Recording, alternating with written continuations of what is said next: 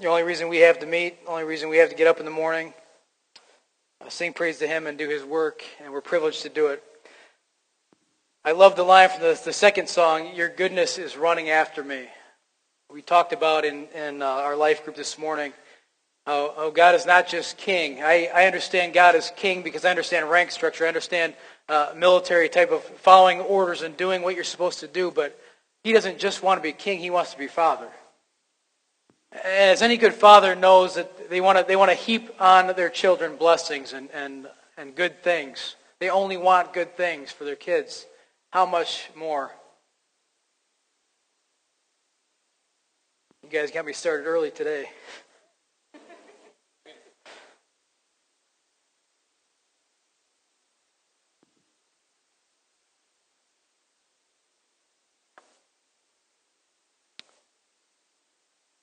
Dramatic pause as I collect my thoughts. I'm thankful. I'm just thankful for what God is doing, for what He has done, what He continues to do, what He will do. I'm thankful for all of it. Um, I'm also thankful for all of you. Um, you've been involved financially, many of you physically. A lot of men were out there in that parking lot making it look like what you see right now. And, uh, and soon, the whole parking lot would look like that. And I'm, uh, I'm so thankful for that, that, that God's not just doing things, He's doing things through people. His agents of mercy, His agents of grace on this earth, His hands and His feet. And uh, if we could take a moment, I don't do this a lot, but if we could take a moment, not to, I want to thank the guys, but I want to, I want to clap for God.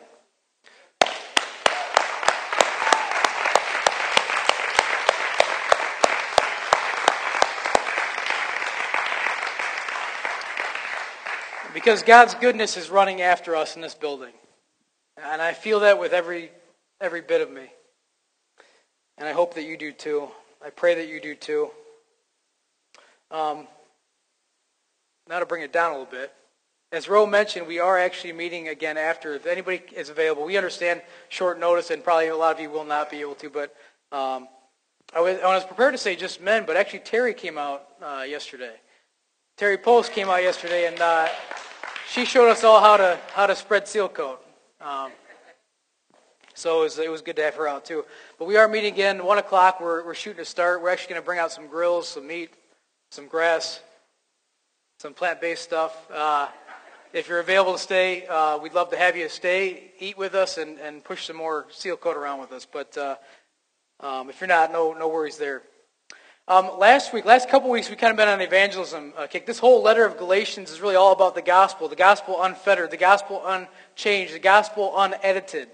And we have a responsibility as agents of that gospel, as communicators of that gospel, not to edit, not to change, not to add to, not to take from uh, any of it ourselves. And, and, with that, we have a lot of good news to share. I, I actually, it shocks me that people are hesitant to share the good news of Jesus with other people. I feel like I've said this verse every week, the last several weeks, but Acts 4.20, how can we but speak of the things that we've seen and heard? For me, it's just a, it's not a matter I take credit because I, oh, I felt, I felt brave that day and I went out and talked to somebody. It's like, man, I got something exciting to say.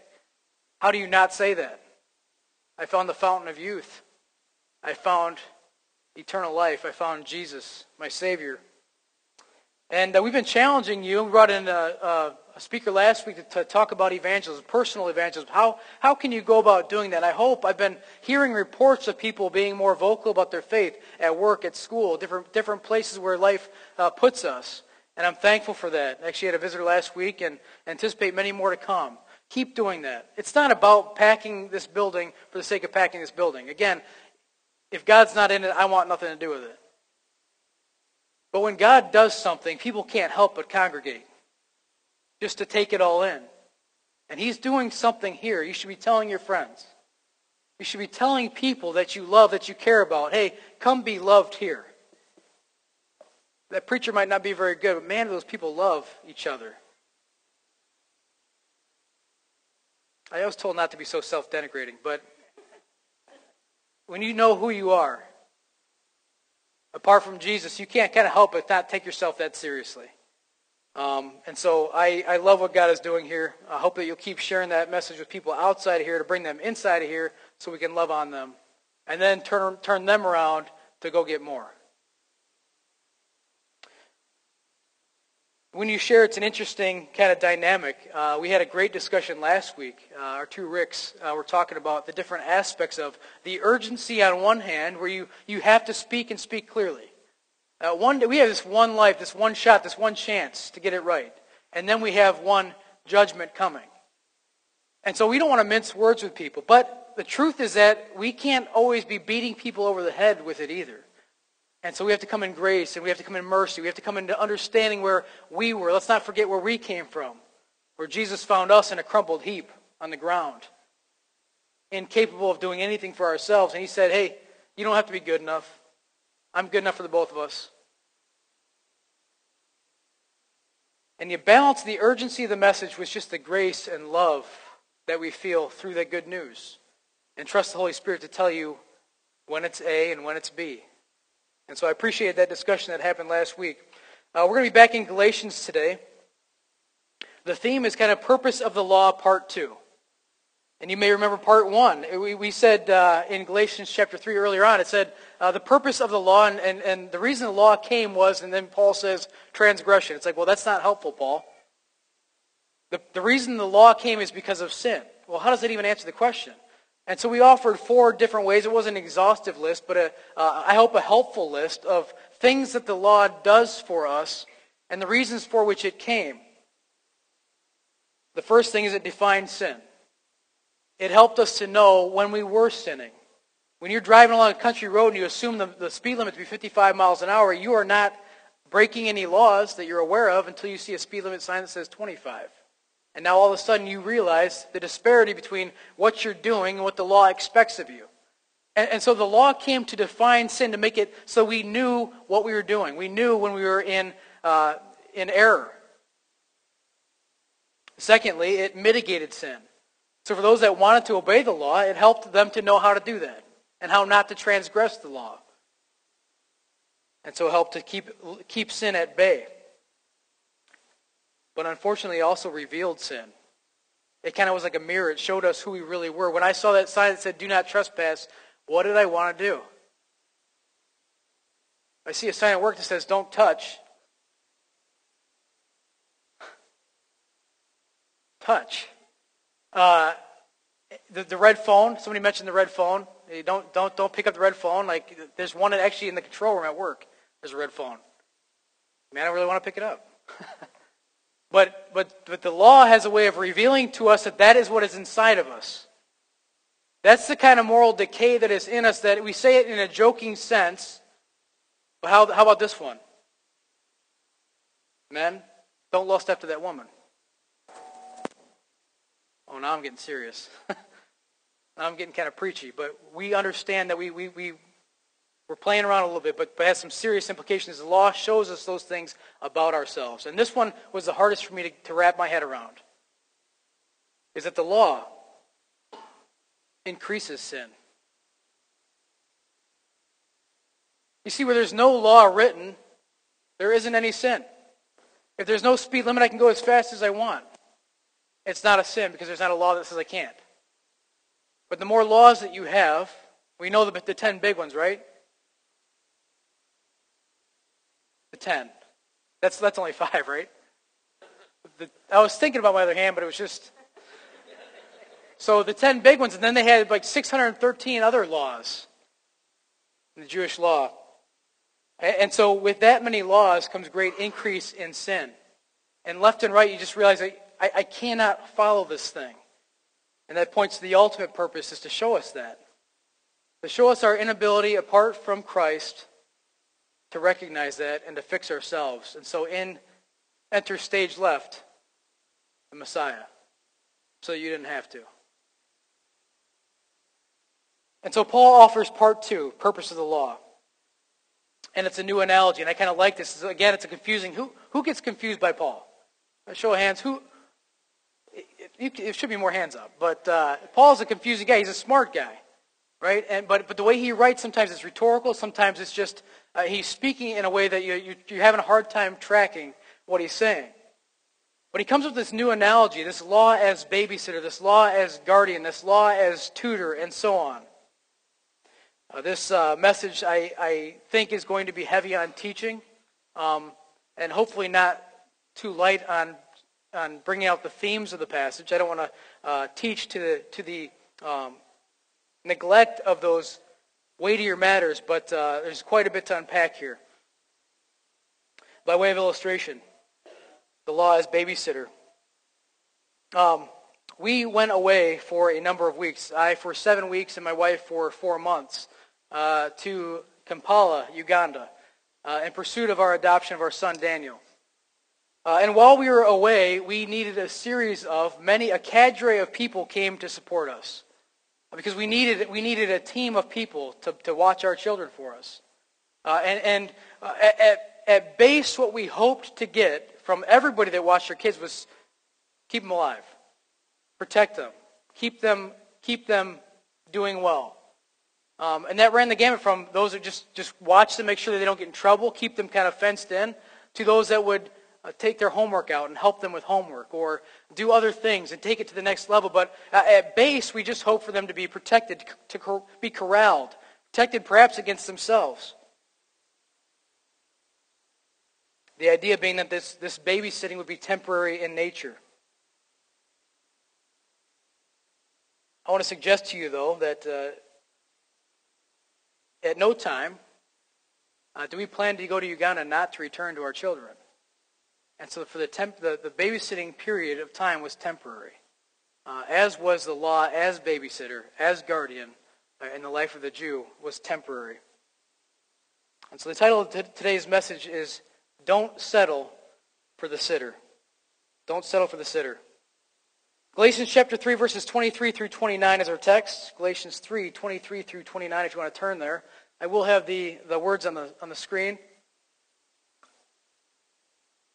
We're going to read through first, then I'll offer some insight in the text after the fact. Verse 23 Now before faith came, we were held captive under the law, imprisoned until the coming faith would be revealed. So then the law was our guardian until Christ came, in order that we might be justified by faith. But now that faith has come, we are no longer under a guardian. For in Christ Jesus you are all sons of God through faith.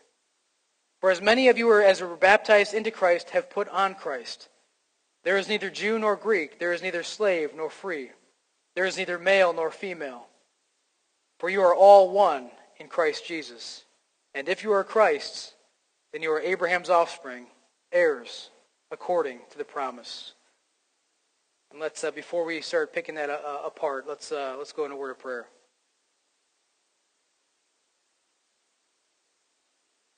Uh, Lord, we need you here uh, to do the things, Lord, that uh, no man's message can do.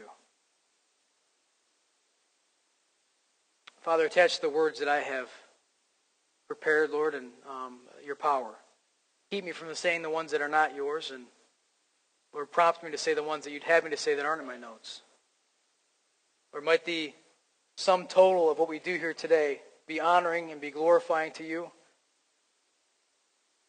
And more than anything, Lord, might it uh, might these words find lodging in somebody's heart. Lord, somebody that needs to hear your word today. We know we believe that your word does not return void, and we're asking you to make good on that today. For every single person that walked in here today, Lord, we don't want to waste their time.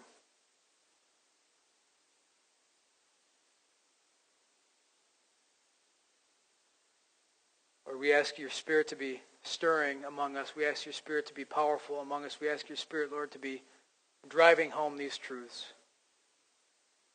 That lives would be changed. Habits and addictions broken.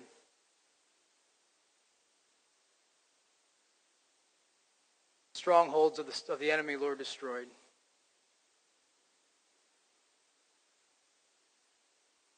We pray this in the name that is above every name. Pray this in the name of Jesus. Amen. All right, so back in verse 23. Now, before faith came, we were held captive under the law, imprisoned or held in check, fenced in, if you will, until the coming faith would be revealed. And when I first read that this week, let's be honest, we miss some of the key elements. We just kind of do our daily reading. We just kind of we miss some stuff, and then and then I got to all of a sudden I got to read it to study it, to be able to teach it, now I start seeing some stuff that I got to explain or I got to explain. So I'm going to try to explain this to you. All right? Now, Paul, if, you if you remember anything at all but we've been covering ad nauseum, is that Paul is saying, look, actually the system of faith came before the law. So it's not a matter of just theologically being inferior, but also chronologically. He keeps he goes to pains to say, look, uh, faith came before law.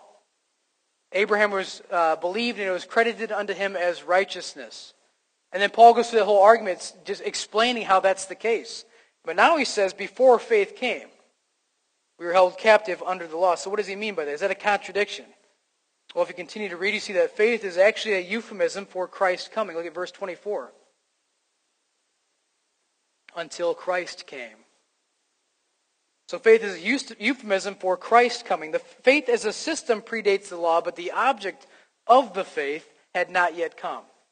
And so once Jesus came, that's they were held under uh, captivity of the law until the Messiah came.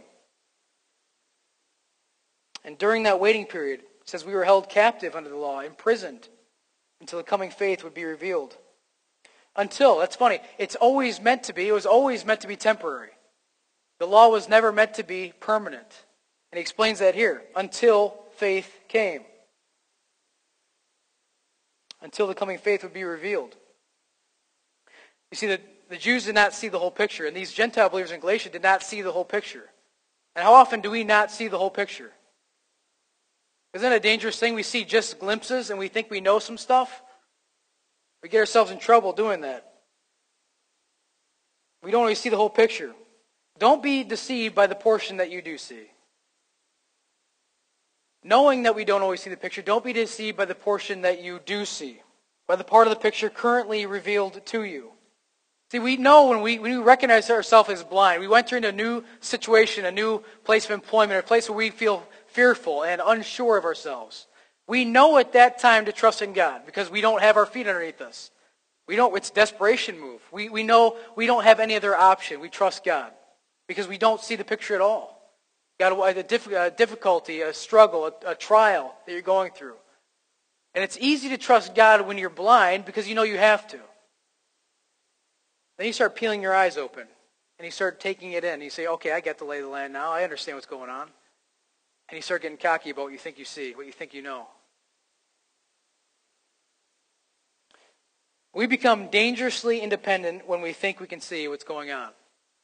And so if you're in a season of life where you're seeing uh, any portion of that picture at all, trust God for the whole picture. Trust that him that there is a whole picture. That that trial, that difficulty you're going through is not just uh, a, an arbitrary thing that he just threw at you like Zeus throws lightning bolts. That, that it's a part of the grander scheme of what he's doing. And that he might actually have a plan for that difficulty in your life. He's not just dangling you in front of it. And one day you're going to back up far enough to see the whole thing, and you say, wow, God is amazing. He brought me through all of this. If only hey, I had seen it then. Why is it that we say that we walk by faith, not by sight? Because our sight is deceiving. Our sight is partial. And you add a little bit of sight to a whole lot of pride, you get real sideways real fast. Like a child who thinks themselves independent. Any parents in here who ever had their child say they're going to run away or they're going to, they're going to go move out on their own? Okay. Okay.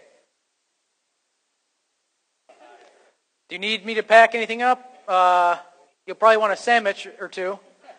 Um, but, but children who think themselves independent because they can walk upright, they can do some things for themselves, they think they're independent until they, they find out what, what bills cost, what bills even are.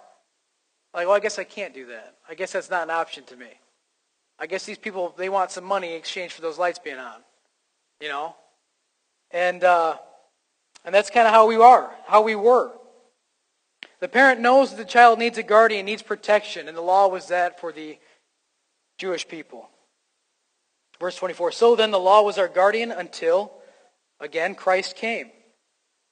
Some translations have guardian, some tutor some babysitter. I like that one. Nanny, disciplinarian. So you see the, the wide range that the, that the word might have. It comes from the Greek word pedagogos. And the pedagogos was a, uh, a servant in ancient, uh, uh, ancient Israel, there was this, uh, this servant, very close to the family, very trusted, um, had a lot of responsibilities. But one of the responsibilities was, uh, was the maturation and the development of the moral compass of the child of the household, or the children of the household. So, very important task they had. Their primary task was to make sure that they got to and from school. And, and so, hugely important was this uh, uh, pedagogos. They had a great amount of responsibility for the development of that child into mature adulthood. Influence over their moral welfare and quality is essential to growing up. But again, their primary duty, take children to and from school, make sure they got where they're supposed to go, intended by their parents. So the law was our guardian. The law provided that for us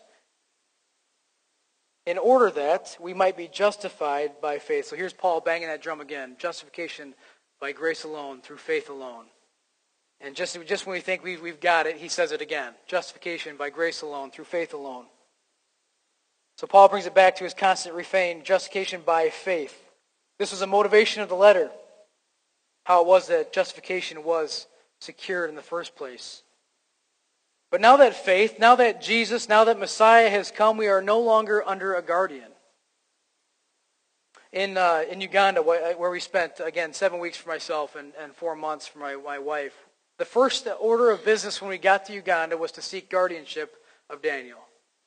And it was at the time it was all that mattered to us. And we got scammed left and right. We got in a vehicle. They drove us to some back alley in some remote village in Uganda. We didn't know where we were. We weren't sure what was going on. Some lady hops in, tells us, I got this sheet of paper, but it's going to cost you 150 U.S. dollars. I gave her two $100 bills. She didn't give me change, and she left, but I had my guardianship letter. And we held on to that. Like nothing else could surpass that, because we were now the closest thing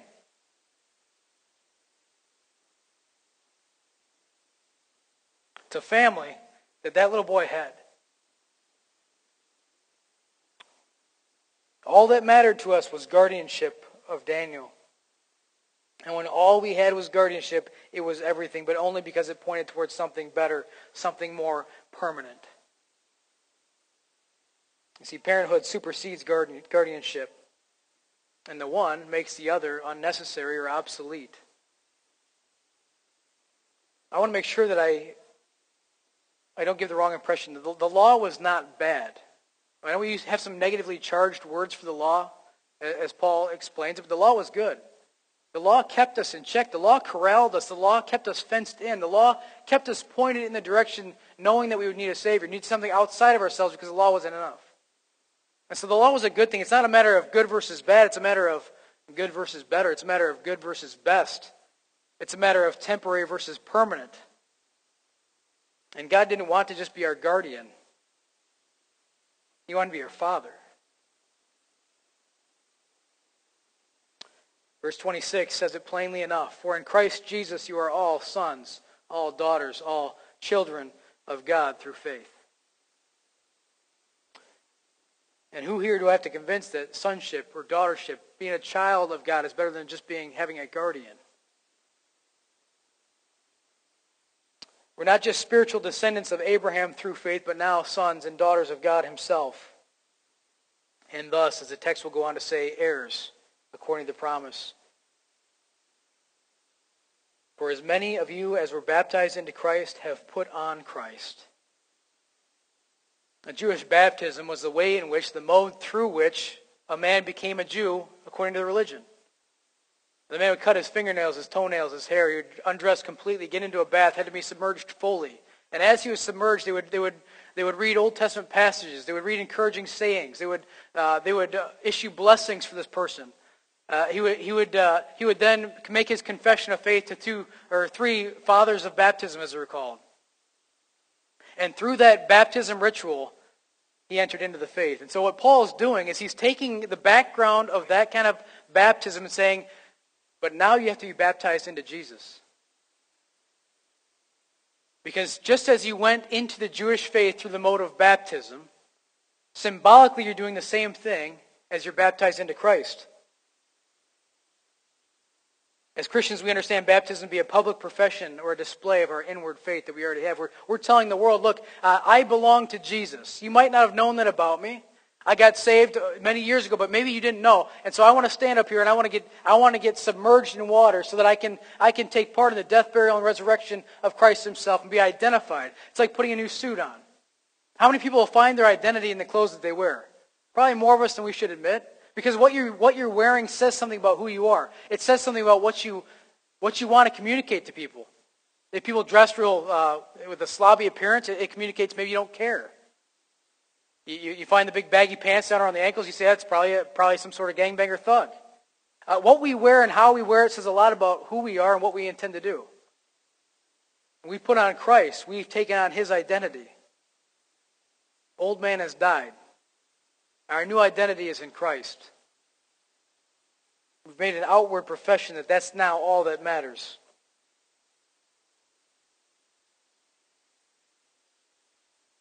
Verse 28 There is neither Jew nor Greek, there is neither slave nor free, there is no male and female, for you are all one in Christ Jesus. This can't be probably said well enough or thoroughly enough. But there are no distinctions in Jesus. All distinctions that you thought mattered crumble in front of the king, shattered in front of the king, melt away in front of the king. Status, wealth, possessions, notoriety, fame, celebrity status, whatever, whatever you might bring forth, all of that shatters at the foot of the cross. Because none of it matters. In Christ, all those distinctions are obliterated. And you have to understand, in order to get there, you have to understand the weight of what he's saying. Distinctions were all that mattered to the Jew. Is that meal kosher? Is it clean? Is it unclean? Is he circumcised or uncircumcised?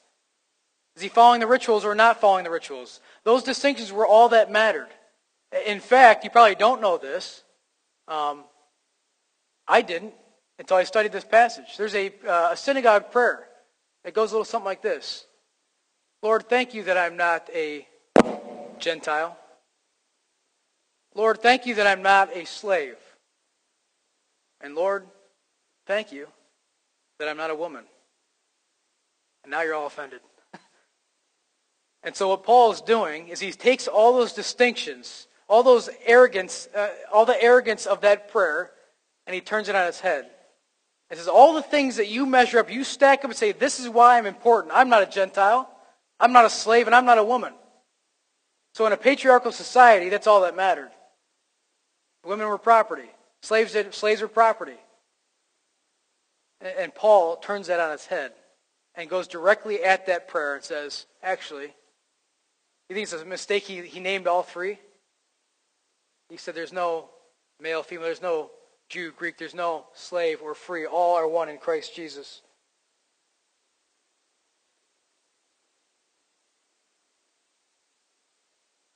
And if you are Christ, verse 29, then you are Abraham's offspring, heirs according to promise.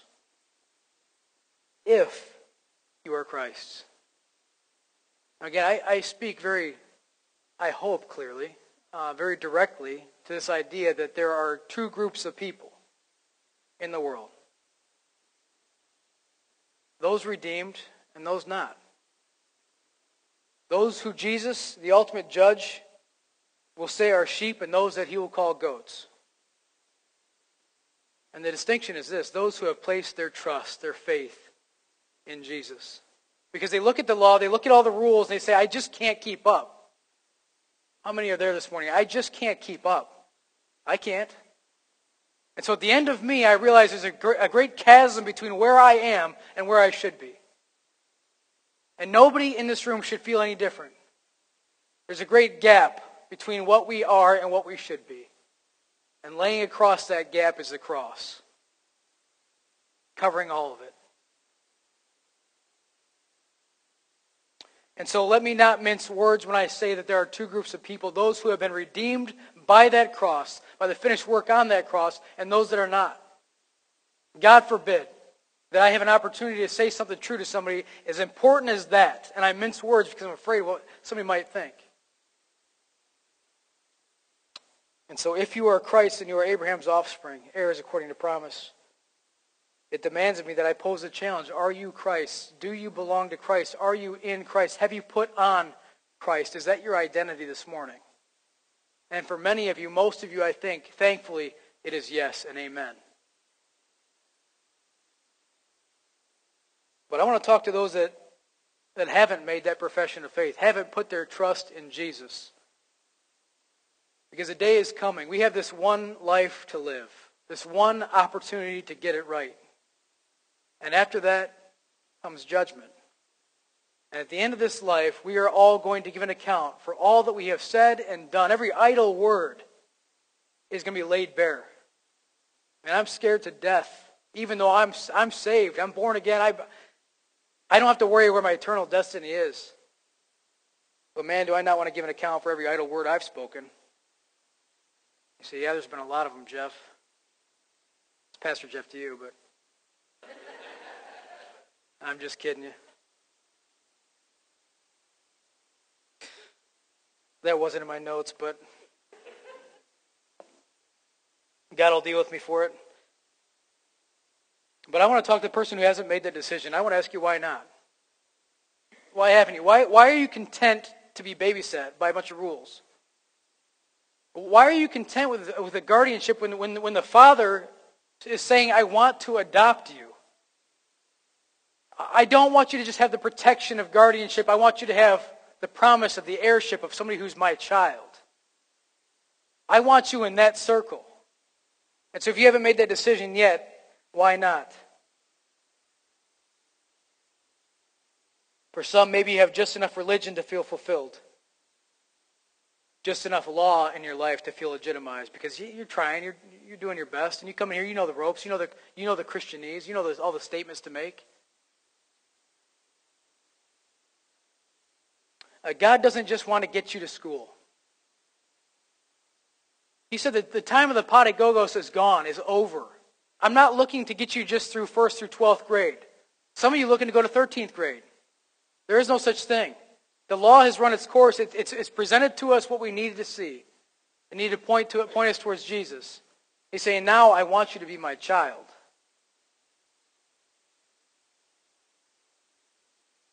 He doesn't just want you to go to school. He wants you to graduate. He doesn't want you kept in check by a babysitter. He wants you nurtured and loved by a parent. I confess to you that I get the kingship. I get, I get the sovereignty of God. Those things make sense to me. What in my pride I have to come to terms with is that he wants me as a child of his.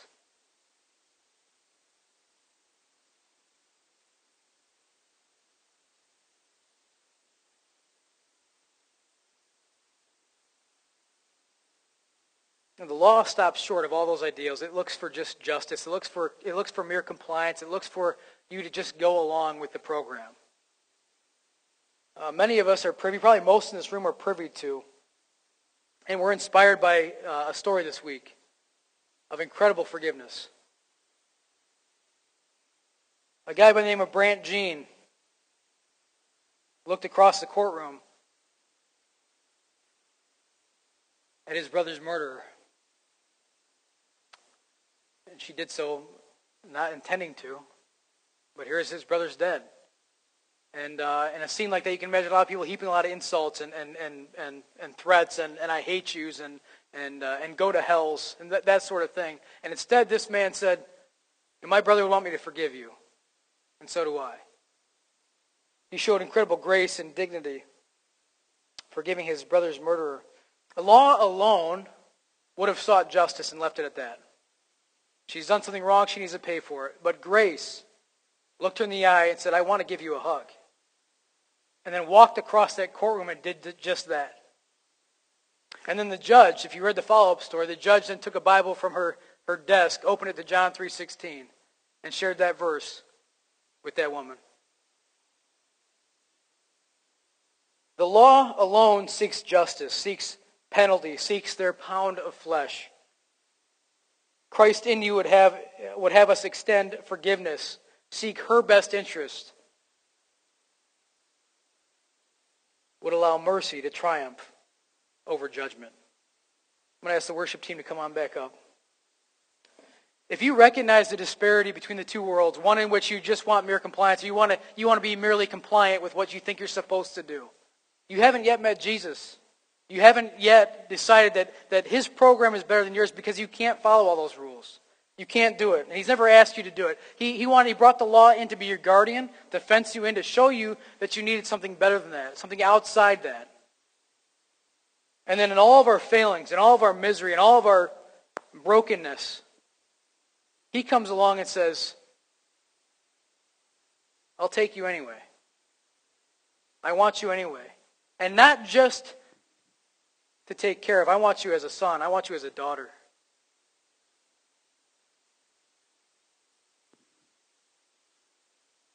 I would ask you if you haven't made that decision this morning, don't leave here without at least talking to me more about it explaining it more fully. If I haven't been clear here, and I pray that I have, trust in the Holy Spirit to do a whole lot of work here on my behalf. But if you haven't made that decision, please don't leave this building without talking to me about what it is we're so fired up about. Because the law sought to crush us, to destroy us. And Jesus sought to put us back together. Let's pray. Heavenly Father, we thank you for our time here this morning, Lord. We ask that you, Lord, just do what you're doing and, and uh, not allow your word to return void. Lord, that uh, where I was insufficient, Lord, that you would be more than sufficient. Where my words were limited, your ability to communicate those words is unlimited. And we just pray, Lord, that uh, those in this room that don't know you as their Lord and Savior, as their King, but maybe more importantly, as their Father, would not leave here today without correcting that. Lord, we thank you in advance. We pray these things in Jesus' name. Amen.